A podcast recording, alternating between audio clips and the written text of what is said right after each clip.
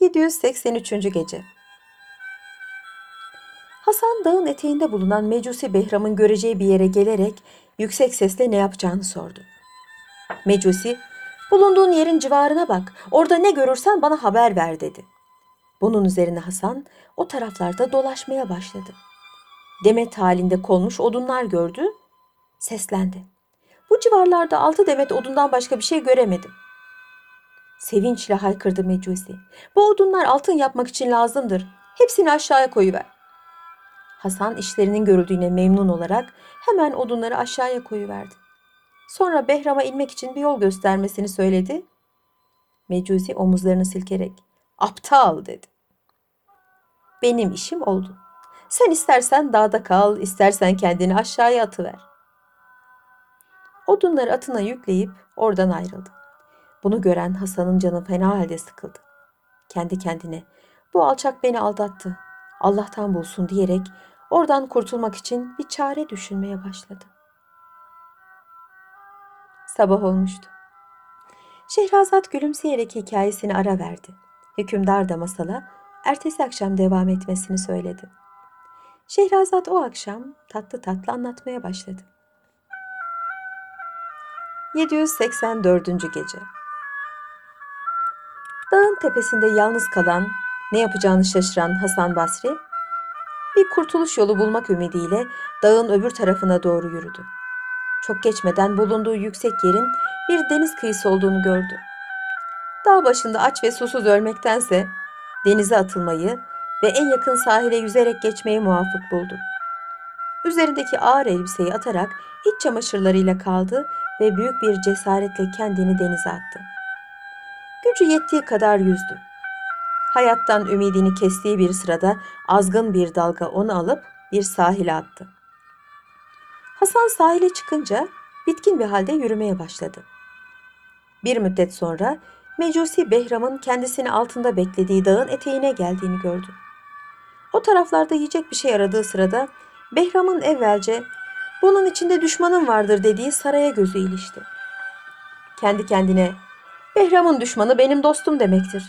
Ne olursa olsun bu saraya gideceğim diyerek düşe kalka oraya gitti. Açık bulduğu kapısından içeriye daldı. Sarayın ve koridorunun bir tarafında iki güzel genç kızın karşılıklı satranç oynadıklarını gördü. Kızlardan birisi onun geldiğini merak etmiş olacak ki arkadaşına seslendi. Bak buraya yabancı bir adam geldi. Zannedersen bu sene Mecusi Behram'ın getirdiği kurban olacak. İşiten Hasan ağlayarak ayaklarına kapandı. Evet, dediğiniz o bedbaht adam benim. Onun bu halini acıyan küçük kız ablasına döndü ve bu genç dünya ve ahiret kardeşimdir. Ben yaşadıkça da himayem altındadır diyerek ayağa kalktı. Hasan'a ancak prenslerin giyebileceği muhteşem bir elbise getirdi. Genç kuyumcu üstündeki çulları attıktan sonra yeni elbiseleri giydi ve o sırada kızların hazırladığı mükellef yemek sofrasına oturup çoktan beri hasret çektiği sıcak ve nefis yemeklerden karnını doyurmaya başladı. Yemek esnasında kızlar ona başından geçenleri anlatmasını rica ettiler. Hasan Mecusi Behram'la olan macerasını anlattı ve kendileri için sarf ettiği kötü sözleri de ilave etti. Yine sabah oluyordu. Hükümdar masalı ertesi akşam devam edilmesini istedi. Şehrazat da yarıda bıraktığı masalına ertesi akşam şöyle devam etti.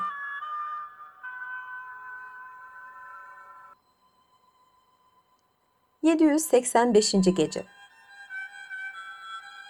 Genç kızlar Mecusi Behram'ın kendilerine düşman demesine ve hakaret etmesine çok sinirlendiler. Hasan'a kardeş olan küçük kız, ben o hain köpeğin hakkından geleceğim. Onu pek yakında geberteceğim diye bağırdı. Hasan merakla sordu. Peki nasıl bulup öldüreceksin? Küçük kız gülümseyerek cevap verdi. O bizim için kolay bir iştir. Behram Müşeyyet adında etrafı büyük duvarlarla çevrili bir bahçede oturmaktadır. Cezasını vermenin zamanı yakındır artık. Küçük kız ablasının işareti üzerine Hasan'a kendi maceralarını anlatmaya başladı. Biz yedi kız kardeşiz. Hepimiz bir ana ve bir babadanız. Bir peri padişahı olan babamız çok kıskançtır. bizi hiçbir erkeğin görmemesi için vezirlerinin tavsiyesi üzerine bu saraya naklettirdi. Birkaç seneden beri de buradayız. Bulunduğumuz bu yerlerde sizden başka insan ayağı basmamıştır. Babamız istediği zaman adamlarını gönderip bizi aldırtır. Orada bir müddet oturduktan sonra bizi tekrar buraya getirirler. Diğer beş kardeşimiz eğlenmek ve vakit geçirmek için ava çıkmışlardır. Evde oturmak ve yemek hazırlamak nöbeti bizde olduğu için ablamla kaldık. Allah'tan can sıkıntımızı def edecek bir insan arıyorduk. Sen geldin. Şehrazat bu meraklı hikayesini burada kesmek zorunda kaldı. Çünkü artık sabah olmuştu. Hükümdarın isteği üzerine de ertesi gece sözlerine şöyle devam etti. 786. gece Hasan kızların bu candan arkadaşlıklarına ve kendisine karşı gösterdikleri samimiyete çok memnun oldu. Hayatını kurtaran bu iyi kalpli peri kızlarına nasıl teşekkür edeceğini bilemedi. Küçük kız Hasan'ın başına gelen felaketlerden hasta ve istirahate ihtiyacı olduğunu anlayarak ona hususi bir oda ayırdı.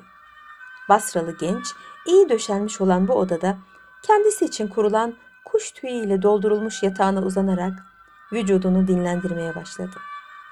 Akşam üzeri avdan dönen diğer peri kızları da Hasan'la tanışarak kendilerine Behram'la olan macerasını anlatmasını istediler. Hasan onlara da başından geçenleri anlattı. Kızlar macerasını işitince kendisini acıdılar ve kötülük eden Mecusi Behram'a diğer kardeşleri gibi kin bağlamaya başladılar.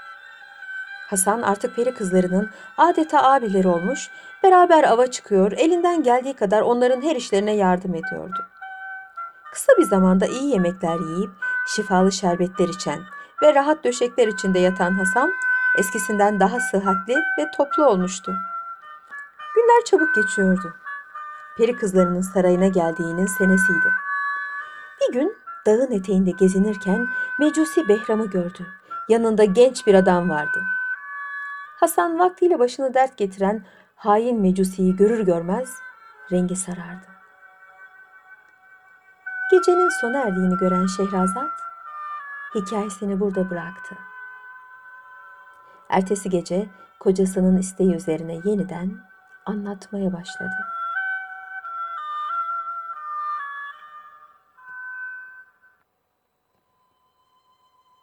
...787. Gece Hemen peri kızlarının yanına koşarak... ...düşmanımız Behram yeni bir kurbanla geldi. O zavallı gencin başını yakmadan elinden kurtarıp... ...ailesinin yanına gönderelim. Aynı zamanda o haini de öldürelim dedi. Kızlar büyük bir memnuniyetle hep birden ayağa kalkarak birer erkek gibi giyindiler. Silahlar kuşandılar. Yüzlerine birer maske takarak atlarına bindiler. Hasan da silahlanıp kendisi için ayrılan bir tayın sırtına atladı. Ve kızların önüne geçerek Mecusi'nin bulunduğu tarafa doğru hayvanını sürdü. Mecusi Behram o sırada kandırıp getirdiği genci kesip hazırlamış olduğu devenin içine girmesi için sıkıştırıyordu. Hasan usulcacık Mecusi'nin arkasına yaklaşıp bir nara attı. Behram neye uğradığını şaşırarak yerinden zıpladı. Arkasında Hasan'ın elinde kılıç olduğu halde durduğunu görünce yalvarmaya başladı. Aman evladım ben ettim sen etme. Hasan Behram'ın yalvarışlarına ehemmiyet vermeyerek ey hain dedi senin gibi zalimlerin cezası ölümdür. İntikamımı kendi elimle almak fırsatını elde ettiğimden dolayı Tanrı'ya şükürler olsun. Bir hamlede kılıcıyla kafasını gövdesinden ayırdı. Hasan böylelikle Mecusi Behram'ın canını cehenneme yolladıktan sonra genç adamı memleketine götürecek tılsımlı bir at tedarik etti. Genç yabancı Hasan'a teşekkür ederek ayrılınca Hasan biraz arkada duran kızların yanına gitti. Kızlar bu muvaffakiyetinden dolayı kendisini tebrik ettiler. Sabah olmuştu. Şehrazat gülümseyerek hikayesini ara verdi. Hükümdar masalı ertesi akşam devam etmesini istedi. Şehrazat da o akşam tatlı tatlı anlatmaya başladı.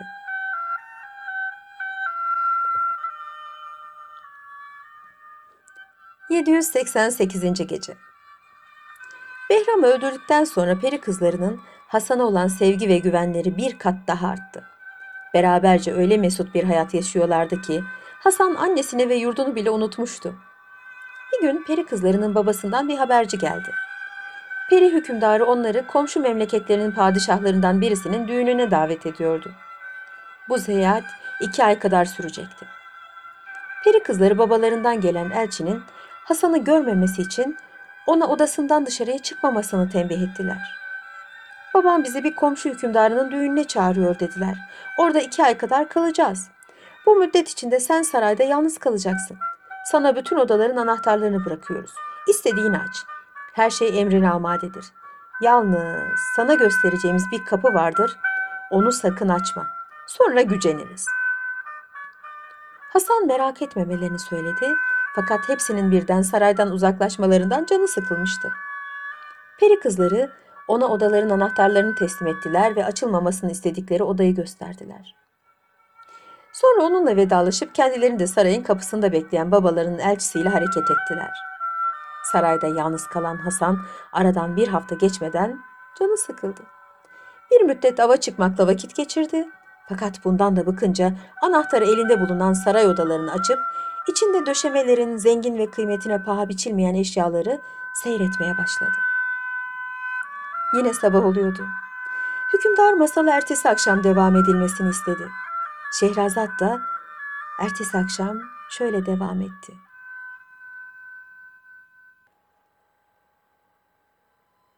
...789. Gece Hasan bütün odaları açıp içindekileri seyretmişti. Yalnız tembih ettikleri odaya yanaşamıyordu. Nihayet tecessüs merakını yenemeyerek kendi kendine peri kızlarının açılmasını istemedikleri odada muhakkak benden gizledikleri bir sır vardır. Öleceğimi bilsem orasını mutlaka açacağım dedi. Verdiği sözü unutarak kapıyı açtı. İçeride olağanüstü bir şey göremedi. Yalnız odanın sonunda bir merdiven gözüne ilişti. Hemen o tarafa yürüdü, merdiveni çıktı. Biraz sonra kendini sarayın damında buldu. Aşağıya baktığı zaman hayrette kaldı. Burası cennet gibi bir bahçeydi.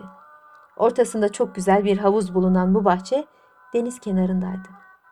Hasan aşağıya bağlı bir merdivenle bahçeye indi, dolaşmaya başladı. Havuzun yanında bulunan bir kameraya doğru yürüdü. Duvarları gümüş kaplamalı, kubbesi altından olan kameriyenin içindeki iskemleler halis öd ağacından yapılmıştı. Oradan çıkıp bahçenin diğer kısımlarını gezerken birdenbire kara tarafından on beyaz kuşun bahçeye geldiklerini ve bir ağacın üzerine konduklarını gördü. Bunların su içmeye geldiklerini zannederek onları ürkütmeden rahatça seyretmek için bir ağacın arkasına gizlendi. Kuşlar çok geçmeden havuzun etrafında bulunan büyük bir ipekli sedirin üzerine kondular. Her birisi pençeleriyle üzerindeki tüyleri atıp çırılçıplak on genç kız olarak meydana çıktılar. Birbirleriyle şakalaşarak havuza atladılar, yüzmeye başladılar. Şehrazat bu meraklı hikayesini burada kesmek zorunda kaldı. Çünkü artık sabah olmuştu. Hükümdarın isteği üzerine ertesi gece sözlerine şöyle devam etti.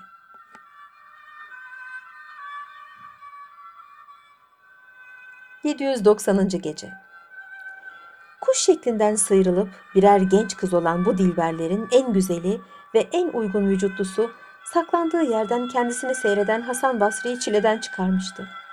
Hasan genç kıza can ve gönülden aşık oldu. Hasan artık peri kızlarının o odayı niçin açmamasını tembih ettiklerinin sebebini anlamış bulunuyordu. Hasan gönül verdiği ve ona malik olmak için her şeyi yapmayı gözüne aldığı o dilber kızın havuzda yüzmesini baygınlıklar geçirerek seyrediyor, büsbütün kendini kaybetmemek için gayret sarf ediyordu. Genç kızlar bir müddet havuzda yüzdükten sonra dışarıya çıktılar. Beraberlerinde getirdikleri ve sedirin üzerinde bıraktıkları ayrı ayrı renkteki elbiselerini giydiler. Hasan'ın aşık olduğu kız kendisini bir kat daha güzelleştiren ve vücudunun bütün zarafetini meydana çıkaran ince ipekten yapılmış yeşil bir elbise giymişti. Siyah saçlı, ceylan bakışlı, levent endamlı olan bu kız hiçbir kimse tarafından gözetildiğini hatırından geçirmediği için kardeşleriyle serbest serbest konuşuyor, gülüp oynuyordu.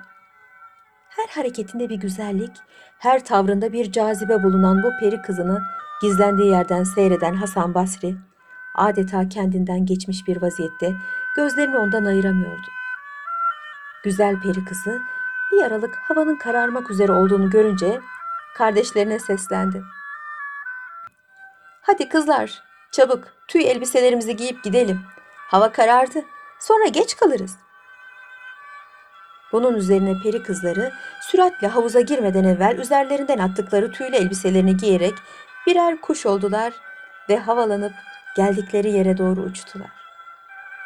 Hasan Basri onların uzaklaştıklarını görünce derin bir göğüs geçirerek elinden oyuncağı alınmış bir çocuk gibi ağlamaya başladı. Sonra sendeleye sendeleye bahçeden ayrıldı, odasına gitti. Orada kapanıp bütün gece gönlünü kaptırdığı sevgilisini anarak sel gibi gözyaşı dökmeye başladı. Sabah olunca kahvaltı etmek istedi fakat birdenbire sevgilisi hatırına gelince iştahı kesildi. Belki o gün de gelir diye bahçeye koştu. Bir gün evvel gizlendiği yere yine sindi, akşama kadar öylece kaldı. Gelmediklerini görünce perişan halde odasına döndü. Gecenin sona erdiğini gören Şehrazat hikayesini burada bıraktı. Ertesi gece kocasının isteği üzerine yeniden anlatmaya başladı. 791. gece Hasan Basri ertesi gün bahçeye inmeye hazırlandığı sırada saray kapısının önünde bir takım sesler ve gürültüler işitti. Peri kızlarının düğünden döndüklerini anladı. Olduğu yerde kaldı. Biraz sonra peri kızları saraya girdiler. Üzerlerindeki yol elbiselerini çıkarmaya başladılar. Küçük kızsa yol elbiselerini çıkarmadan kardeş edindiği Hasan'ın odasına gitti. Onu zayıflamış, ağlamaktan gözleri kızarmış bir halde görünce fena halde üzüldü. Bunun sebebini sordu ve şunu ilave etti. Söyle sevgilim derdin nedir? Ben senin kardeşinim. Benden bir şey gizleme. Senin uğrunda canımı feda etmeye hazırım ben. Hasan ağlayarak şu iki mısra ile ona karşılık verdi. İçimde bir ateş var. Yanıyor için için. Sormayın ben ne oldum. Gözyaşlarım niçin? Peri kızı kardeşinin şiirle derdini dökmeye çalıştığını görünce onun aşık olduğunu sezdi. Büyük yeminler ederek sırrını saklayacağını ve kendisine yardım edeceğini söyledi ve ısrarla başından geçenleri anlatmasını rica etti. Bunun üzerine Hasan ona açılmaması lazım gelen kapıyı nasıl açtığını ve oradan bahçeye nasıl çıktığını, bahçede gördüğü güzel kıza nasıl aşık olduğunu anlattı. Genç kız onu teselli ederek, korkma dedi. Bu yolda öleceğimi bilsem sana yardım edeceğim ve seni sevgiline kavuşturmaya çalışacağım. Yalnız o odanın kapısını açtığını ablalarıma söyleme. Sonra her ikimizi de öldürürler. Kapıyı kim açtı diye ağız ararlarsa sakın itiraf etme. Hiçbir şeyden haberin olmadığını söyle. Niye böyle üzgün duruyorsun diye sorarlarsa da sizi çok özlediğim için canım sıkıldı dersin. Sabah olmuştu. Şehrazat gülümseyerek hikayesini ara verdi. Hükümdar da masala ertesi akşam devam etmesini istedi. Şehrazat o akşam tatlı tatlı anlatmaya başladı.